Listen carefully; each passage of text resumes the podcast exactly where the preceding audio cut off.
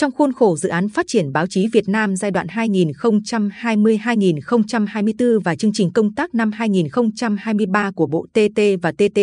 sáng 24 tháng 2, tại thành phố Quy Nhơn, Bộ Thông tin và Truyền thông phối hợp với Ủy ban Nhân dân tỉnh và Công ty Cổ phần Sữa Việt Nam Vinamilk tổ chức Diễn đàn Kinh tế Báo chí năm 2023. Dự và chủ trì diễn đàn có các đồng chí Trần Thanh Lâm, Phó trưởng Ban tuyên giáo Trung ương, Nguyễn Thanh Lâm, Thứ trưởng Bộ TT và TT, Phạm Anh Tuấn, Phó Bí thư tỉnh ủy, Chủ tịch Ủy ban Nhân dân tỉnh Bình Định, Nguyễn Đức Lợi, Phó Chủ tịch Thường trực Hội Nhà báo Việt Nam. Diễn đàn có sự tham dự của hơn 100 đại biểu, lãnh đạo các cơ quan báo chí, các diễn giả, nhà nghiên cứu uy tín trong cả nước. Phát biểu chào mừng diễn đàn, đồng chí Phạm Anh Tuấn, Chủ tịch Ủy ban Nhân dân tỉnh, cho biết việc Bộ Thông tin và Truyền thông lựa chọn tổ chức diễn đàn kinh tế báo chí năm 2023 tại thành phố Quy Nhơn là một vinh dự cho tỉnh.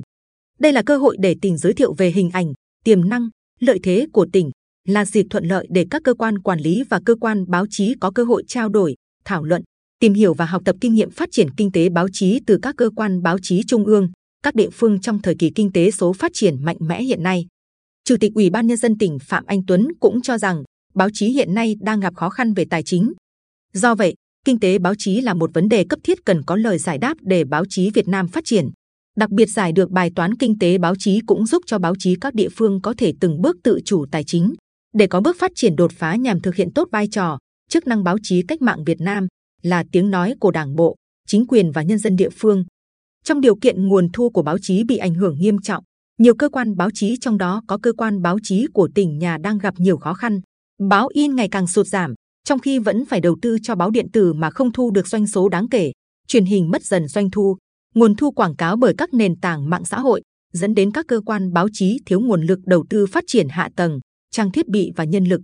Để tháo gỡ nút thắt này, Chủ tịch Ủy ban Nhân dân tỉnh Phạm Anh Tuấn đề nghị các cơ quan báo chí phải nhanh chóng chuyển sang cơ chế đặt hàng, trong đó có các cơ quan báo chí của tỉnh gồm Đài Phát Thanh Truyền hình Bình Định và Báo Bình Định. Đồng chí Phạm Anh Tuấn cho hay, nhà nước vẫn đảm bảo ngân sách đặt hàng, đảm bảo nuôi sống cơ quan báo chí. Ngoài ra, cơ quan báo chí có thể ký hợp đồng thêm với các đơn vị có nhu cầu về mặt truyền thông. Khi tự chủ về mặt tài chính, cơ quan báo chí hoàn toàn có quyền đặt ra quy chế tài chính cho chi tiêu nội bộ, đảm bảo chi trả đúng người, đúng việc, theo chất lượng. Năm nay, tỉnh Bình Định cũng dành khoản kinh phí cho hoạt động truyền thông theo nhu cầu của tỉnh. Trong đó, tỉnh ưu tiên cho những hoạt động truyền thông chính sách, tập trung truyền thông các nhiệm vụ chính trị, thông tin tuyên truyền thiết yếu của địa phương.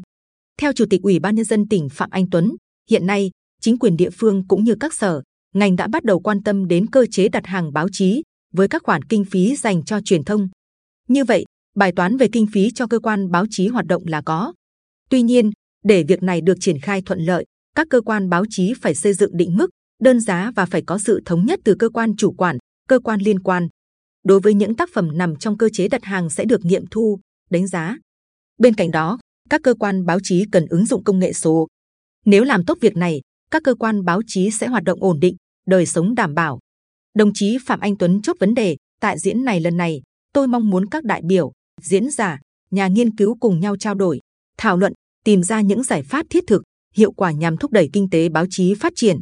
Cho rằng kinh tế báo chí là vấn đề quan trọng nhưng chưa được đề cập nhiều, giữa bối cảnh doanh thu báo chí ở nhiều cơ quan báo chí trong nước sụt giảm mạnh, đứng trước những khó khăn nhất định, Thứ trưởng Bộ TT và TTN Nguyễn Thanh Lâm khẳng định diễn đàn là cơ hội để đại diện các cơ quan báo chí tâm sự, giải bày, chia sẻ những cách làm hay, kinh nghiệm tốt để gỡ khó cho bài toán kinh tế báo chí hiện nay mà nhiều cơ quan báo chí gặp phải với tinh thần lạc quan tiến về phía trước. Diễn đàn Kinh tế Báo chí năm 2023 diễn ra hai phiên thảo luận với 11 tham luận được các đại biểu, diễn giả, nhà nghiên cứu trình bày liên quan đến các vấn đề như thực trạng kinh tế báo chí, nguồn thu hay hoạt động kinh tế trong các cơ quan báo chí hiện nay, những khó khăn, vướng mắc của các cơ quan báo chí trong việc thực thi chính sách liên quan đến cơ chế tài chính, cơ chế tự chủ, chia sẻ một số mô hình kinh tế báo chí và gợi mở cho hoạt động kinh tế báo chí ở nước ta.